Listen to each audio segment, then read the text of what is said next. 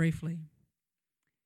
In reading this, then, you will be able to understand my insight into the mystery of Christ, which was not made known to men in other generations, as it has now been revealed by the Spirit to God's holy apostles and prophets. This mystery is that through the gospel, the Gentiles are heirs together with Israel, members together of one body, and sharers together in the promise of Christ Jesus. I became a servant of this gospel by the gift of God's grace given me through the working of his power. Although I am less than the least of all God's people, this grace was given me to preach to the Gentiles the unsearchable riches of Christ and to make plain to everyone the administration of this mystery, for which ages past was kept hidden in God who created all things.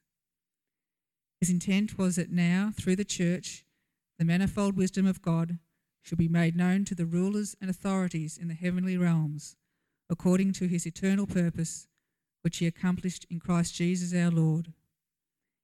In him, and through faith in him, we may approach God with freedom and confidence.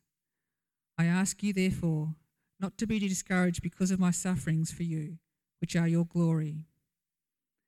For this reason, I kneel before the Father, from whom his whole family in heaven and on earth derives its name. I pray that out of his glorious riches, that he may strengthen you with power through his Spirit in your inner being, so that Christ may dwell in your hearts through faith.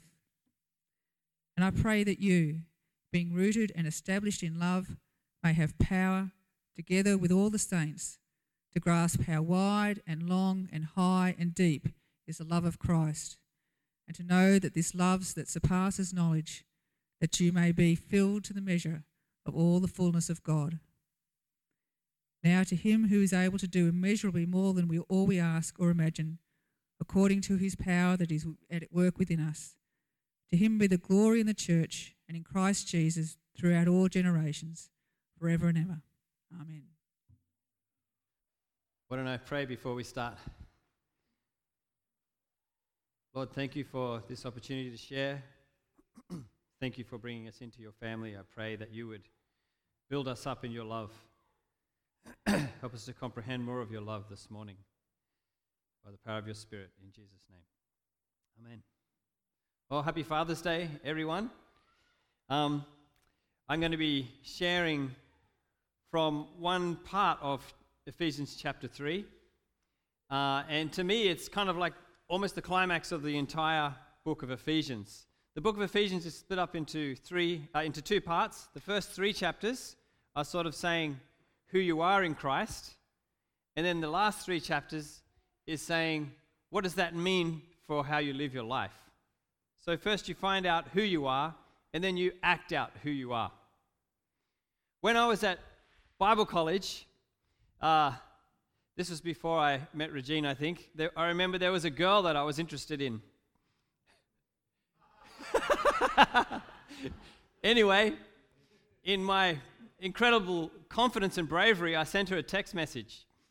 And uh, I, I, said, There's this new movie out, um, the Johnny Cash movie. It's called Walk the Line. Would you like to come and see it with me?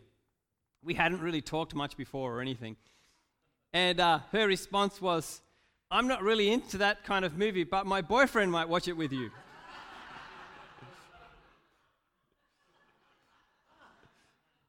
my pride was deeply wounded. I gave up my pursuit. and uh, this is a picture of the love of Christ. It's always unequal, it's always somebody loving one person more than the other loves the person. Jesus always loves us more than we love him. He's always more interested in us than we are in him. He's always paying more attention to us than we are of him. He always desires us more than we desire him. And there's a saying that we only have as much of Christ as we desire. The love of Christ is greater than we can comprehend. I'm going to cover three points in my sermon today. The first point is that the love of Christ is greater than we can comprehend. The second point is the love of Christ is the source of all Christian growth. And the third point is comprehending Jesus' love can only come about by the power of the Holy Spirit. The love of Christ, greater than anything we can comprehend. It's a funny kind of an oxymoron that Paul gives because he prays that we would understand this love that is beyond, beyond understanding. You see, in the Christian life, there's always more. There's not more in that there's some secret knowledge that someone has that's outside of the Bible, but there's always more to experience of what's already been revealed in the Word of God. We just have a tiny bit because we don't want it enough. Jesus' love is greater than we can comprehend. I thought of a fun way to look at it would be to go through the five love languages. You, just, you often talk about this in marriages and, and things like that. But have you ever thought about those love languages in relation to Jesus' love for us? To the love of Jesus. So help me go through them. What's one of the love languages? Words of affirmation. Jesus is the Word. When Jesus was on earth, he could have shut his mouth and avoided a lot of trouble, but he kept on speaking. Why? Because he loved. He loved so much. He had to keep speaking, even though it caused him so much opposition. Uh, a few, uh, about a year ago, I was in Tasmania at a paper making factory, and they said there are two kinds of paper. There's one paper for single use books, and there's another kind of paper for multiple, for uh, repeated use books. So, novels, as you'll understand, have one kind of paper, but as you, have you ever realized that your Bible has a different kind of paper? Right? It's really thin and it's really strong. And that's because Jesus keeps speaking to us over and over through his word. And now he's given us his Holy Spirit. He's still speaking to us all the time. And he's speaking to us through creation. And he's speaking to us through other brothers and sisters. Jesus gets the tick for words of affirmation, for the words in the love languages. What's another love language? Yep. Quality time. When Jesus was on earth, once he'd gathered his disciples to himself, he didn't just say, Come for a one hour class once a week. He was with them 24 7. And when Jesus had to leave, his last promise was, I will never forsake you nor leave you. And when Jesus gave us his Holy Spirit, that is how Jesus is still with us now. And Jesus has gone to prepare a place for us so that we'll be with him in eternity. So Jesus passes the test for uh, quality time. He'll be with us forever, and He's with us right now. And He was thinking about us before we even existed. Because, like it says in the beginning of Ephesians, we were chosen before the creation of the world in Christ. What's another love language? Acts of service.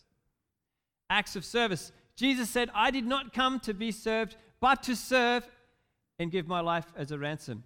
So Jesus gave the ultimate act of service. He was constantly serving people who really should have been serving him instead. In the washing of the feet, he was showing that he was the servant king always serving. Think about it. He left paradise to come down to this broken world. Why? To serve us. Remember when he healed the blind man? Jesus said to the blind beggar, What can I do for you? Taking on the phrase of like a servant. Incredible. And Jesus is still serving us now. He's in heaven always interceding for us before the Father. He's always serving us. And he'll serve us into eternity. So he passes the acts of service. What's another one? Gifts. Jesus gave the greatest gift you can ever give. He said, No greater love has any man than that he would lay down his life for his friends. Jesus laid down his life for his enemies, took it up a notch. He gave his own life. You can't give any more than that. He gave it all. And he's given us his spirit. He's through him we have adoption. We've been saved. We've been bought by his blood. We're being changed. And when he adopted us, He didn't adopt a cute little baby, he adopted a rebellious teenager. Some of you have, who have fostered know what that feels like. But he didn't say, We'll see how this goes. He gave us his family name. It's legal. We're his. So he gets the tick on that one. What's there's another one. Physical touch. Remember when Jesus was on earth? The children came to him so that he could lay his hands on them and bless them. And the disciples said, Don't bother the teacher. Jesus said, No, let them come to me because the kingdom of heaven be- belongs to such as these. Who else did Jesus touch? He touched the lepers. They were outcast. They were the ones that had to stay on the outside of the villages because no one would go near them. And when Jesus, there's a story of when Jesus healed a leper, people came, there, there, was so much attention brought on him that Jesus had to go out into lonely places, while the leper came back into the community. Jesus was always hanging out with the people no one else wanted to hang out with the sinners, the despised, the downcast. He laid his hands on everyone who would receive it. He passes the physical touch measure. Jesus' love is greater than we can imagine. It's not some kind of a temporary love. And it's not this abstract thing like we worship love or something like that. No, we worship the King of love. We worship Jesus who showed us what love is. The Bible says, This is love, not that we loved God, but that God loved us and gave his Son as atoning, an atoning sacrifice for sin. This gives us such security. We don't have to ever worry Does Jesus still love me? He loved you when you were totally uninterested in him. Why would he stop loving you now that you've started following him? He never stops loving you. And the second point the love of Christ is the source of Christian growth. There's two kind of analogies that Paul looks at when he uh, prays in, in uh, Ephesians 3. He prays that we would be rooted in love and have our foundations in love. When we moved into the manse, uh, it was pretty dry, and there's a lemon tree in the backyard. And it just kept produce, producing lemons. Even though it was so dry, we couldn't understand it. I reckon it produced about 100 lemons. We, I couldn't get it. The tree was looks, looked so skinny and, and dry, and the ground was dry, and these lemons just kept coming out. Why? Because there was something right going on with the soil and that tree. And that's what it's like when you're rooted in the love of Christ. Doesn't matter what your surroundings will be, you will produce love you will produce good things. It's the source of all Christian maturity. A few months ago, I was in Indonesia, and someone was leading a group of us in a time of meditation um, on the scriptures, and we're all closing our eyes, and suddenly the ground began to shake. and it, it takes about three seconds when you're like, and then someone goes, I think that's an earthquake. And the same thing happened to me a few years ago when I was living in Chengdu in China. Same thing. We're on a really high floor. We're in a meeting, we're all talking. Everyone stops and everyone starts shaking, and then the, the lights are doing this, and then someone goes, I think it's an earthquake. And then about 30 seconds later, someone goes, I think we better go downstairs. so we went downstairs. But the, the building didn't fall over. It had nothing to do with what was on top of the ground, it was what was underneath the ground that stopped that building from falling over. And it's the same for us. We need to be founded on Jesus' love. I was part of some prison ministry a long time ago in Grafton Jail. And it was amazing the effects of grace on these prisoners. They'd done all sorts of horrible things. And the reoffending rate amongst the people who'd been through this Christian ministry was far lower than other prisoners.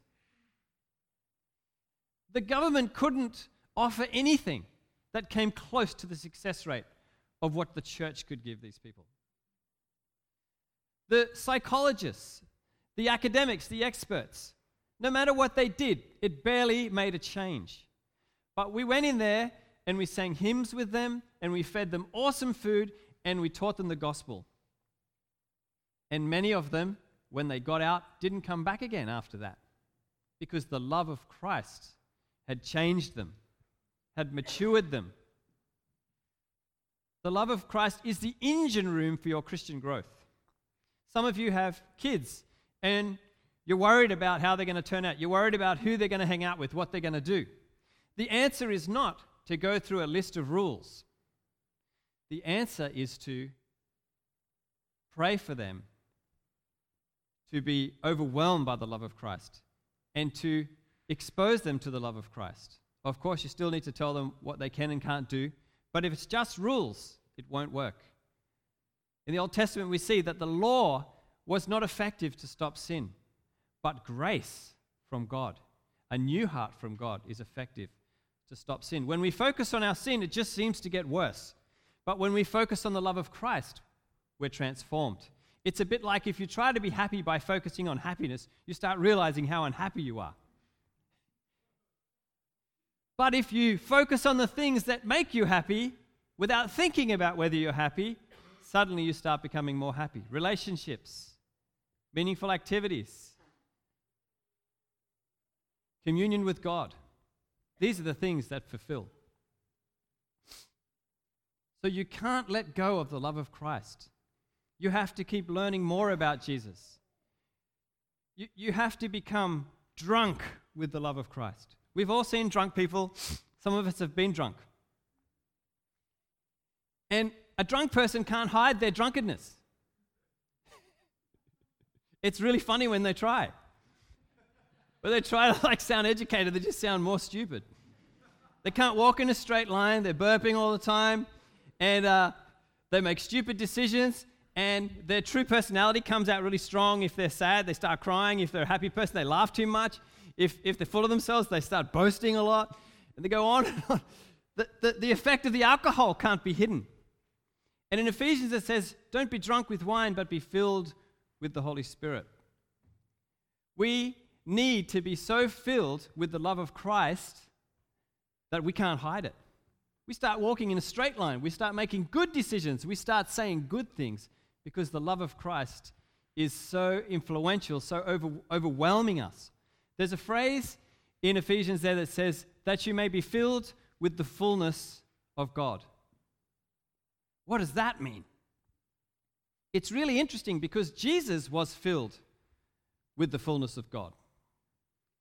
He had a human body, but yet he, ha- he had everything of God in him. So hard to understand.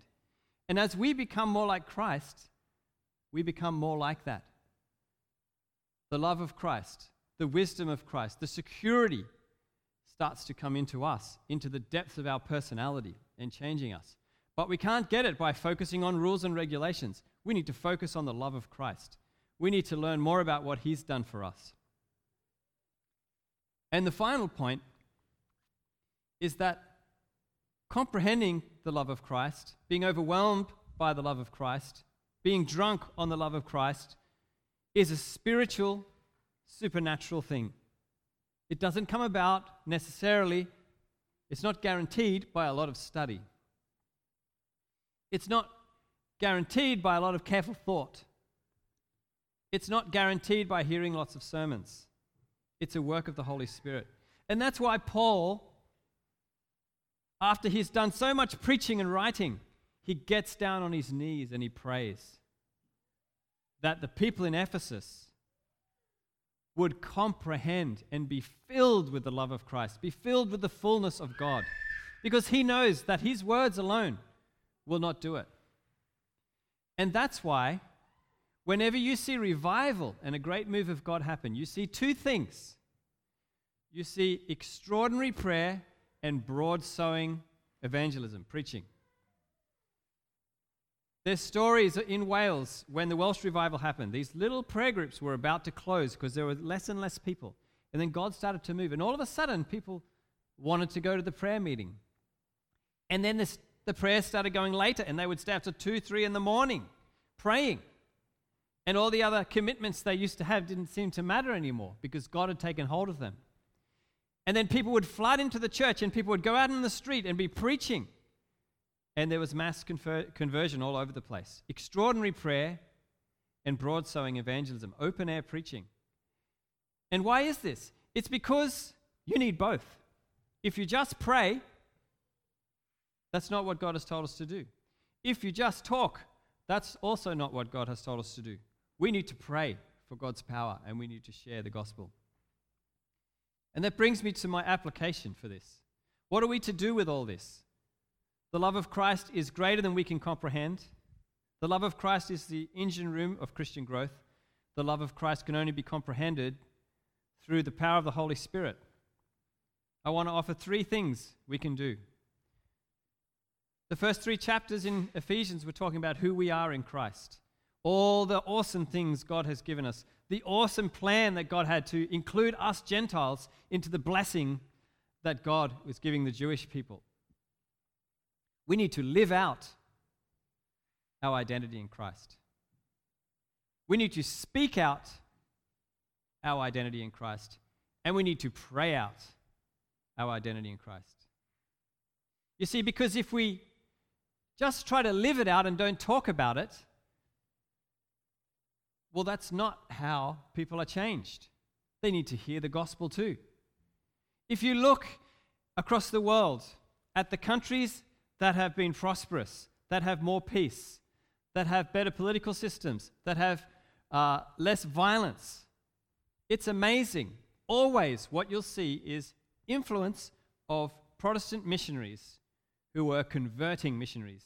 That means they didn't just do acts of service, they didn't just start hospitals, they also shared the gospel, trying to uh, convince people to trust in Christ.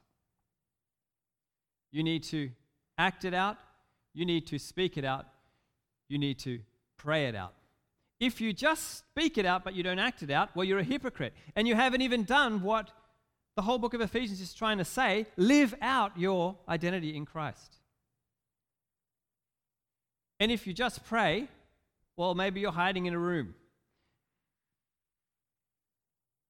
I don't think many people pray and not do anything else at all. But we're often tempted to maybe speak more than we show our faith, maybe show our faith in actions more than we speak it. But all three are important. We need to live out the love of Christ. We need to speak out the love of Christ, and we need to pray for the love of Christ to change us and those around us. Maybe you're having trouble with your spouse. Pray that they would be overwhelmed with the love of Christ. Maybe you're having trouble with your child. Pray that they would be overwhelmed with the love of Christ. Maybe you're having trouble with yourself. Pray that you would be overwhelmed with the love of Christ. Dwell on the love of Christ. Research it, look it up. Read the scriptures. Try to find out the depths of God's love in Jesus. The book of Ephesians is sometimes called the Grand Canyon of Scripture because it's just so deep, you can't get to the bottom of it. And when I was trying to read this chapter to preach on it, the first few readings, I, I, I couldn't even understand what I was reading. It was just like, man, this guy's sentences are long. so I had to go to some easier versions of the Bible to try to figure out what was going on. But what really impressed me was the centrality of the love of Christ, the love of Jesus. You can never graduate from the love of Jesus. You have to keep coming down and being humbled and learning from Jesus' example. Are you in a situation at work where your boss is treating you horribly? You've got a, an opportunity to show the love of Christ where it's not easy. Are you in a situation where you have to give up something for God? You've got an opportunity to show that the love of Christ is the greatest treasure. Not your house, not your mortgage, not your comfort, not even your family, the love of Christ. Are you in a situation where you feel like your struggle with sin is overwhelming you and maybe God has giving up, given up on you. Believe me, He hasn't given up on you because His love is greater than yours. If we were to measure our own chance of salvation against the way we love, we would all be doomed. But thank God we have a greater love that we depend on the love of Christ. It's eternal. Our struggle with sin is temporary, it's going to be over soon but the love of Christ will continue. Faith is temporary. When we're in heaven, our faith will be replaced by sight. Hope is temporary. When we get to heaven, we won't need to hope anymore because we'll be with what we were hoping for. We'll be with Jesus, but the love of Jesus will go on. The love of Jesus is eternal. It's something worth investing in. It's something worth researching. It's something worth meditating on. It's something worth emulating. It's something worth praying that it would absolutely engulf you. And what I want to do to finish off my sharing this morning is actually just to spend a bit of time by yourself and then praying for each other that you would comprehend more of the love of Christ, the love that Christ has for you and all those around you, the people you don't like. Christ loves them. When you don't like yourself, Christ loves you. His love is so dependable. His love is, is such a security, such a comfort. His love enables you to do all sorts of things you could usually never do. His love enables you to suffer for Him. His love enables you to put up with your workmates laughing at you when you try to share the, the good news. His love enables you to shut your mouth when you want to yell back at someone that's yelling at you, to control yourself when you want to hit somebody, to control yourself when you want to get revenge. Because Jesus has shown so much love to you, how could you not give mercy to somebody else? See, an eye for an eye and a tooth for a tooth, that's over for us now. We've received grace. So we can't say, but it's not fair. It's my right to. It's not your right now because you've been forgiven for all the bad stuff you've done. All you've got is grace, and that's all you should give back. It's a very radical view of the world. And no other religion can give this kind of power. Because no other religious leader has died for you. Think of the Buddha. What did he do? He left his wife and his child and he meditated under a tree. Didn't do anything for anyone. Think of Muhammad. What did he do? He took up the sword and he slaughtered people. He led armies. Jesus never laid a finger in violence on one person ever. What a contrast. Jesus offers love.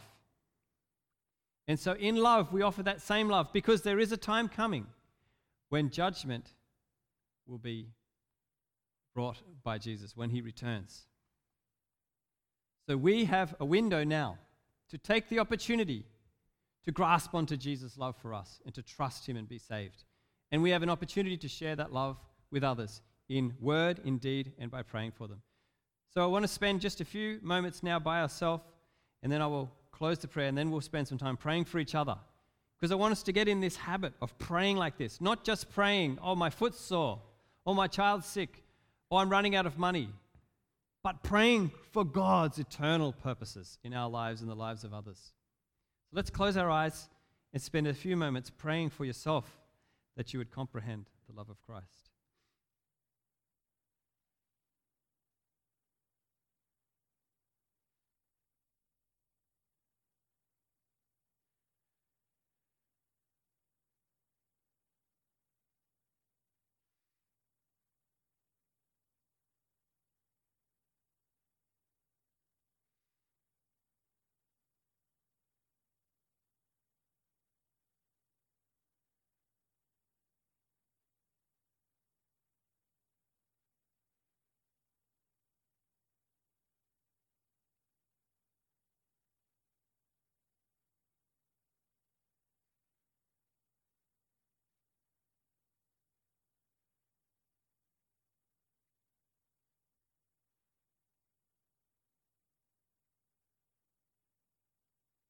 Father God, please, by the power of your Holy Spirit, enable us to comprehend more of how high and wide and deep your great love is in Christ, how much Jesus loves us. Please overwhelm us with your love so that our first response to others is love. Please make us feel that we are surrounded and buffeted by your love on every side. So that we find ourselves supernaturally changing. So that our first response is grace instead of irritation, revenge, bitterness. And help us to forgive as you have forgiven us. Lord, Help us to forgive those people who we've been holding a grudge against. Break our stony hearts and give us hearts of flesh. In Jesus' name, amen. We're just going to spend a few moments now. I want you to pray for the person next to you for a few moments and then I'll close in prayer. Pray that the person next to you, and if you don't know them, ask them their name and then start praying that you would, that that other person would comprehend the love of Christ in, in their lives.